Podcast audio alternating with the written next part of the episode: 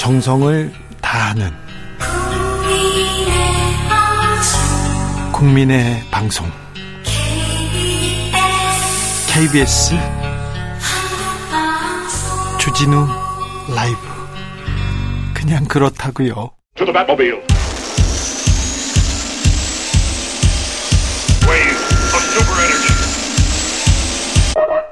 주 기자의 1분 지난 3월 26일은 안중근 의사 순국 113주기였습니다. 몇 해 전 순국일에 일본인 청년을 만났어요. 그런데 안중근 의사를 일본의 국부를 죽인 테러리스트다 이렇게 배웠다고 얘기하더라고요. 안 의사가 주장한 동양 평화 사상 모르고요. 일제의 침략 아, 모르고 강제 병탄 생각 안 하고요. 조선의 독립운동 전혀 배우지 못했다고 했습니다. 그 청년한테 물었더니 독도는 일본 땅이라는 것 외에는 아는 게 없다고 하더라고요. 일본 학생들은 임진왜란을 일본의 침략 전쟁으로 배우지 않습니다.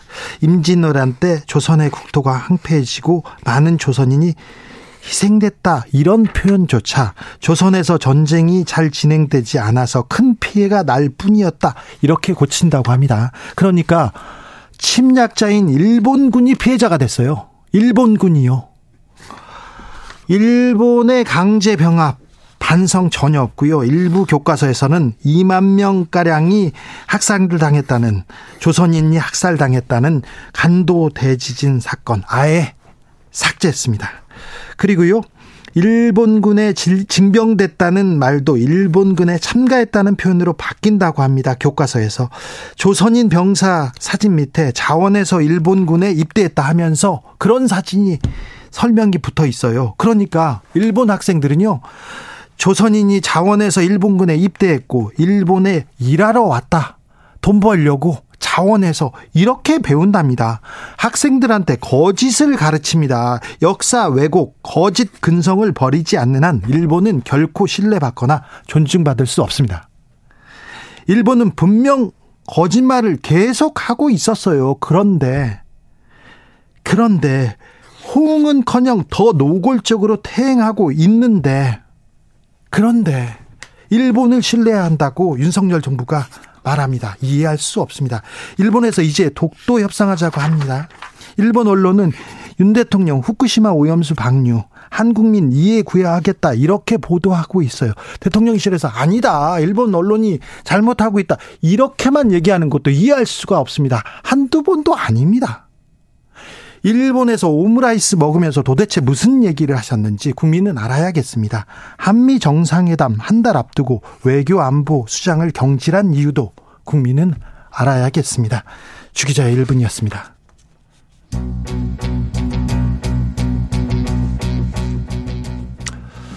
안중근 의사를 주인공으로 한 영화 영웅의 OST 중에 누가 죄인인가 듣고 오겠습니다.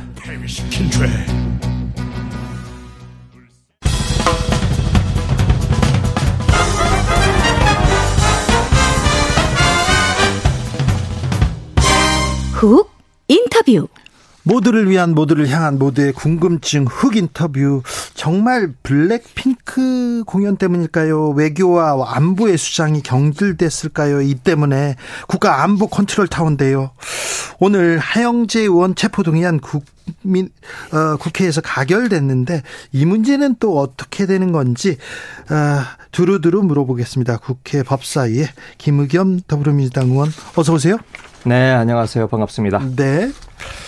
기자 선배였는데 정치인으로 만나면 항상 좀 어색합니다. 네, 저도 그, 렇습니다 네. 대변인 내려오셨네요. 청와대 대변인 때는 아우 김의겸 명대변인 얘기 들었어요. 그때 기자들이 항상 김의겸한테 얘기 들으려고 갔었어요. 그거 아는데 어, 야당 민주당 대변인 왔을 때는 비판도 많이 받더라고요. 어땠습니까? 네. 뭐 청와대 대변인 시절에 그런 평가를 받았는지는 모르겠습니다만은 어떤 민주당 대변인 시절 대변인을 한 7개월 하면서 네. 아 공격도 많이 받고 어렵죠. 네, 훨씬. 제가 이제 쌈딱 이미지가 그냥 굳어져 버려서 네. 어 좀 아쉽죠.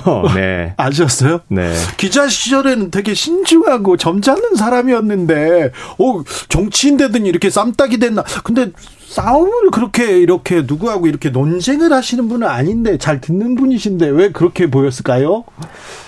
아, 글쎄요. 일단 제가 보수 언론으로부터 네. 단단히 좀 미운 털이 박힌 것 같습니다.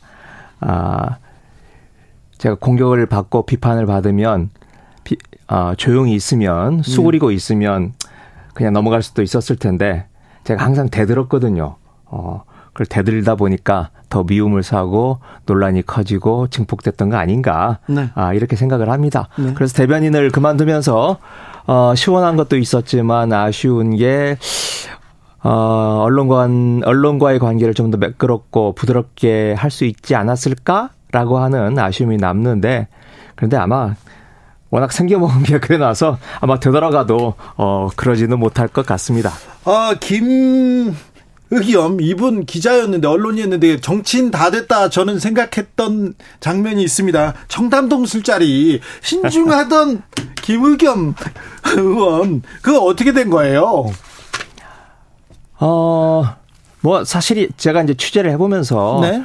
어, 사실이 아닐 가능성도 있다라고 생각을 했죠. 예? 하지만 물어보는 게 저희들의 의무 아니겠습니까? 예? 아, 구체적인 제보를 받은 상태에서 물어보는 게 저희들의 의무고 네. 특히 네. 제가 이 주저주저 하면서 못 물어봤는데 나중에 사실로 밝혀졌을 경우에 제가 땅을 치고 후회하지 않겠어요?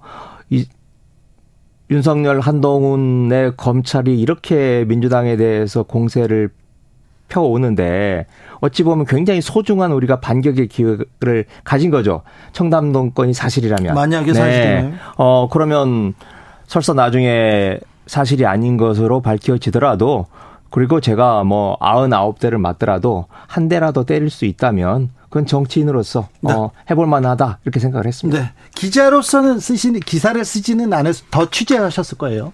그렇죠. 이제 네. 기자로서는 물어봤겠죠. 이제 마지막으로 취재를 하다가 네. 막히면 한동훈 아, 먼저 물어보긴 하겠죠. 그렇죠. 네. 네. 그런데 거기에서 이제 답변을 못 들으면 네. 기사를 못 썼겠죠. 예. 어 그런데 이건 공개적으로 물어본 거죠. 네. 네. 국민을 대신해서 물어봤다. 네. 예. 자. 한동훈 법무부 장관하고 법사위에서 계속 만납니다. 오늘도 만나셨죠? 네, 그렇습니다. 네. 어, 오늘은 어떤 일이 있었습니까? 오늘은 50억 클럽 특검법에 대해서 그게 정당하냐, 정당하지 않느냐 네. 이 문제를 가지고 어 뭐 저뿐만 아니라 아, 많은 의원들이 이야기를 나눴습니다. 오늘 50억, 50억 클럽 예, 특검법을 상정하자마자 네. 박영수 전 특검에 대한 압수수색 이렇게 들어갔던데 네. 이걸 보면 공교롭잖아요. 1년 6개월 동안 놀, 그. 그러니까요. 1년 6개월 동안 뭘 하다가 이제 와서 압수수색을 들어갔느냐. 네. 아, 이런 질문들이 있었는데 거기에 대해서 한 장관이, 어, 특검 때문에 우리가 일부러 한 건 아니다. 네. 아, 오랫동안 준비를 했던 거고, 뭐 하룻밤 사이에 압수수색 영장을 발부받을 수 있느냐라고 어 주장을 하던데 네.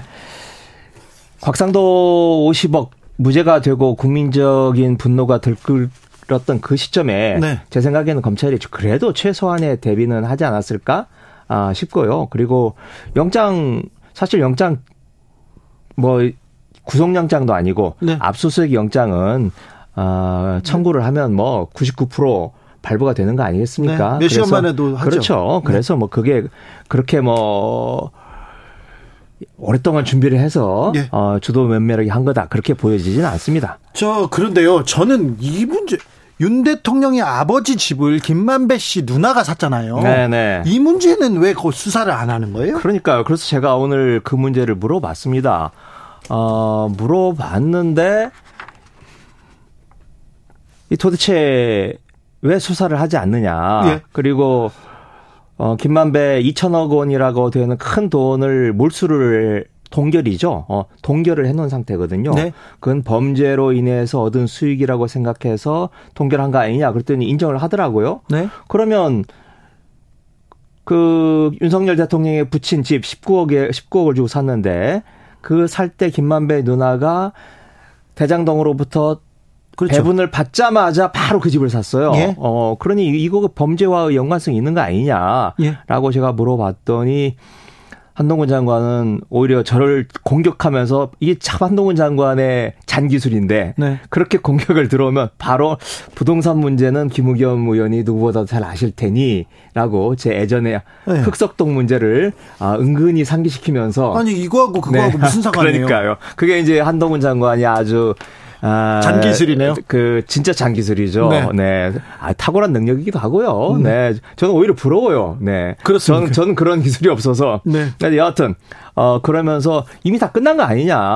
다 끝났다고요? 어, 라고 그냥 넘어가 버리고 마는데 어 제가 에, 그, 네, 그, 그걸 바라본 국민들께서 파, 네. 판, 판단해 주시겠죠. 네. 네. 얼마 전에 조선일보에서 아, 김의겸 의원이 한동훈 장관한테 질문하다가 손을 떨더라 이런 기사가 굉장히 큰 화제가 됐는데 뭐 큰 화제까지 됐나요? 어. 네. 어.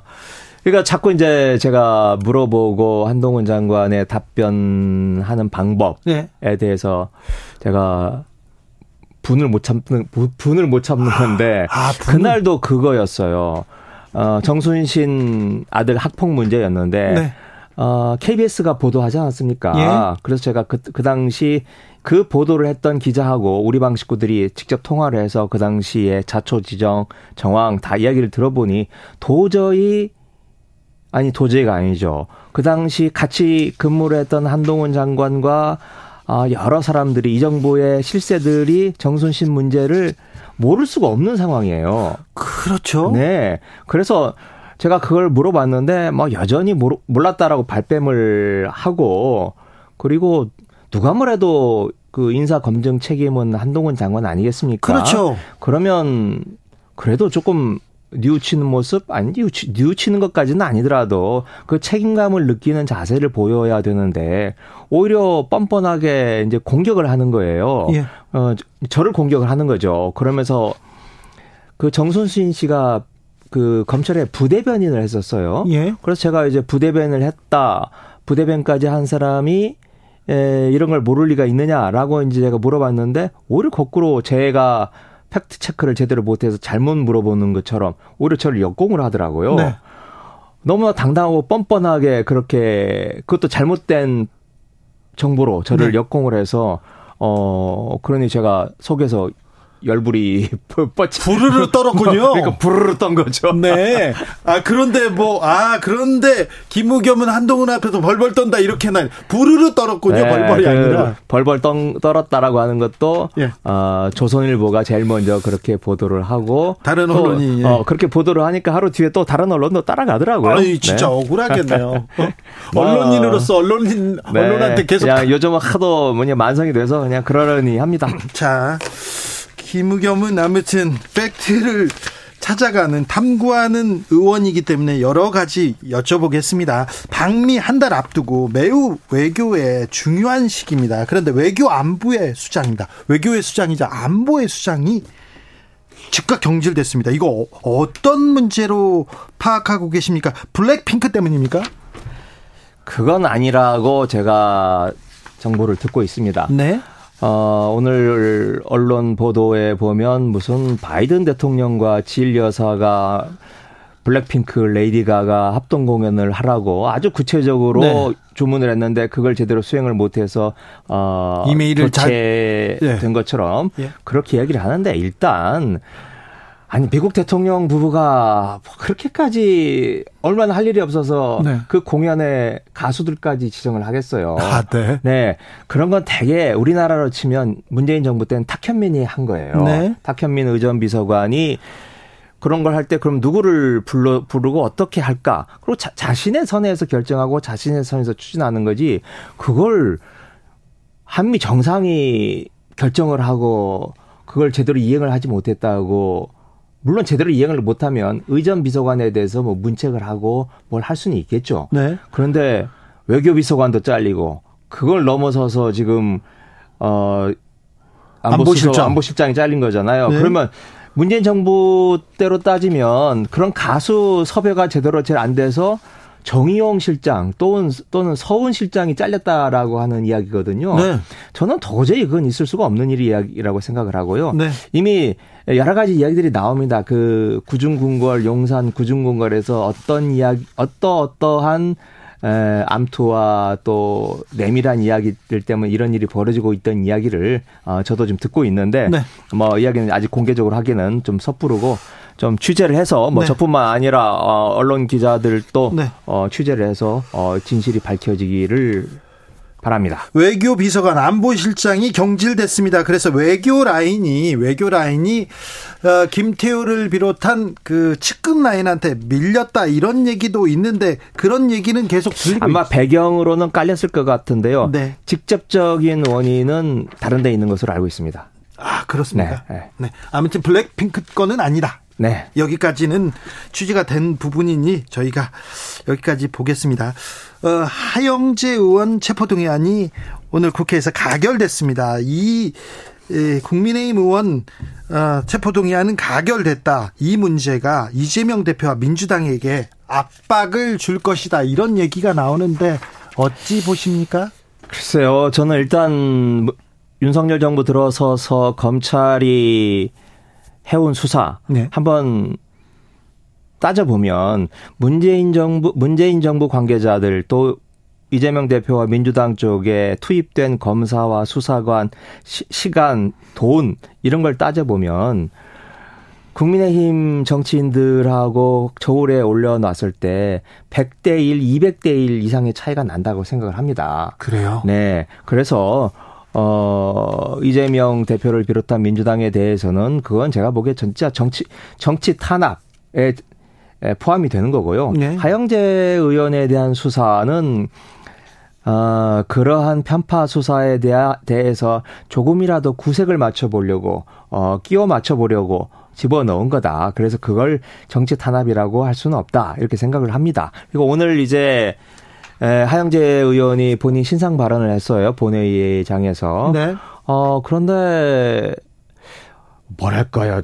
호소력도 떨어지고 절박함도 떨어지고 그래요. 그래서 제 주변에 있던 의원들이 그 이야기를 들으면서 원래 좀 부표, 부표를 던져볼 생각으로 이야기를 들었는데 어이 저렇게 하면 안 되겠네 해서 가표를 던진 의원들이 있습니다. 네. 예. 그리고 이제 뭐 한동훈 장관 어, 오늘도 하영재 의원에 대한 혐의를 어, 본회의장에서 이야기를 했는데 뭐 형식은 비슷했어요. 네? 어, 예전에 이재명 대표나 노웅래 의원에 대해서 에, 체포동의안 요청을 했을 때하고 그런데 형식은 비슷했는데 그 자극적인 용어들이 있지 않습니까? 네. 노웅래 의원에 대해서는 뭐 부술 돈 전달하면서 부스럭거리는 소리. 네. 이재명 대표에 대해서는 뭐 당군 일의 최대의 뭐 어쩌고 저쩌고 이런 표현들을 하영재 의원한테는 쓰지 않더라고요. 아, 그래요? 아, 네. 담백하게 이야기를 해서 아, 역시 에, 팔은 안으로 굽는구나 이런 걸 느낄 수 있었습니다. 네, 알겠습니다. 언론인 출신이어서 이 문제도 좀 봐야 되겠는데 검찰에서 한상혁 방통위원장 구속영장을 청구했습니다. 영장은 네. 기각됐는데 그런데 어. 이, 그, 언론계에서는 비상하게 지켜보고 있는데, 어찌 보십니까? 그렇죠. 어, 뭐 사실은 KBS도 해당이 되는 건데 네. KBS, MBC를 비롯해서 공영 방송들이 해당이 되는 건데 한상혁 방통위원장이 자리를 지킴으로 해서 자신들의 뜻대로 안 되는 거죠 윤석열 정부가. 네. 그래서 한상혁 어, 방통위원장 그 주변부터 뭐 탈탈 털어서 지금 에, 털고 이제 끝내 이제 한상혁 위원장까지 간 건데 어, 다행히 기각이 됐습니다. 그렇지만 아마 어, 검찰이 지금 서울 북부지검이 수사를 하고 있는데 기소를 하는 것은 분명해 보입니다. 기소를 할 것은 네. 나중에 무죄를 받을지라도 네. 나중에 무죄를 받는 값에 또 기소는 하면 그러면 기소를 근거로 해서 해임을 할 수 있거든요, 법적으로. 그래요? 네, 네. 그럼 그러면 이제 어 한상혁 위원장이 곧 기소가 될 테고 그 기소를 근거로 어 해임을 하고 해임을 하면 네. 그 뒤에 이제 윤석열 정부에서 앉히고 싶은 어, 방통위원장들이 몇몇 있습니다. 이미 네. 이름까지 다 거론이 되고 아주 뭐 그것도 이제 검찰 출신이 올 가능성이 굉장히 높다고 지금 이야기가 들리고 있는데요. 아이고. 김아무개라고 네. 어, 구체적으로 이름까지 나오고 있습니다. 이제 그분이 오면 이제 에, 방송계에 네. 대한 점령군적인 장악 아, 이런 것들이 본격적으로 들어갈 거라고 생각을 합니다. 이명박 정부 초기 때 비슷해지는 것 같아요. 야, 그래도 이명박 정부 초기 때는 뭐랄까요, 좀, 아, 좀 나쁘게 표현하면 좀 교활함이라도 좀 있었는데 아 지금 윤석열 정부에서는 그런 교활함을 보이려는 에, 노력 시도조차 하지 않고 그냥 어, 전두환이 탱크로 밀어붙이듯이 그냥 검찰의 탱크로 그냥 일, 밀어붙이는 그런 완력을 느낄 수가 있습니다. 검찰의 탱크요? 네. 교활함도 없다고요? 네. 아니 근데 이명박 정부 때 하루아침에 어, 저는요, 아침에 방송하다 점심 때 잘렸거든요. 그런 일이 있었는데, 그보다 더하다고요. 아이고, 무서워라, 얘기하는데. 자, 어, 김의겸 의원께서 현 정부에 대한 비판 그리고 국민의힘에 대한 얘기는 많이 하고 있는데 민주당도 국민들의 마음을 네. 이렇게 흔쾌히 얻는 데는 지금 좀 부족한 것 같아요. 음. 기자였다면 분명히 김의겸이 명칼럼으로 민주당 어떻게 나가야 된다. 이거 잘못하고 있다 얘기를 할 텐데 자, 그거 좀 물어볼게요. 의원이지만 네, 네 의원이지만 민주당한테는 네. 어떤 얘기를 해주고 싶습니까?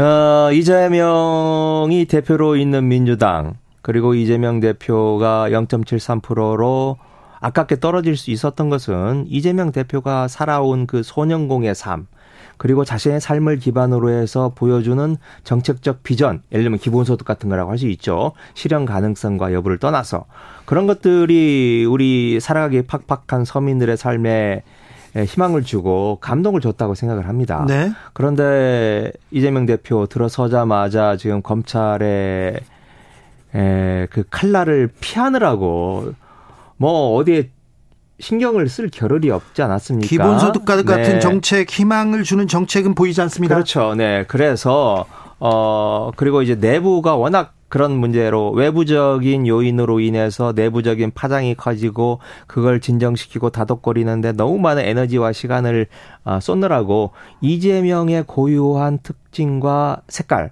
이걸 보여주지 못했다고 생각을 합니다. 어, 그런데 이제 당내 분란, 당내 이견 이런 것들이 어, 제가 보기에는 상당히 진정돼 가고 있고 소강 국면에 들어가 있다. 아, 그래서 지금 얼마 전에 이제 당직 개편하지 않았습니까? 네. 아, 그러면 새로운 진영과 함께 그리고 그리고 이제 검찰 수사도 제가 보기에는 그쪽도 실탄이 떨어졌어요. 어, 더 이상 어, 유력적인 공격을 지금 못 해오고 있는 상황이기 때문에 네. 이런 상황에서는 빨리 전열을 정비하고 새로 어 힘을 모아서 단합된 자세로 이재명만이 보여줄 수 있는 정책과 비전 어 그, 그걸로 국민들의 마음을 사는 그런 작업을 어, 해 나갈 수 있지 않을까 그렇게 기대를 걸어봅니다. 그렇습니까? 네. 민주당이 민생을 위해서 국민을 위해서 정책 희망 있는 정책 보여줍니까? 네. 어, 지금까지는 뭐 사실 제대로 보여주지 못했는데 앞으로 보여줄 수 있을 거라고 어, 생각을 합니다. 네.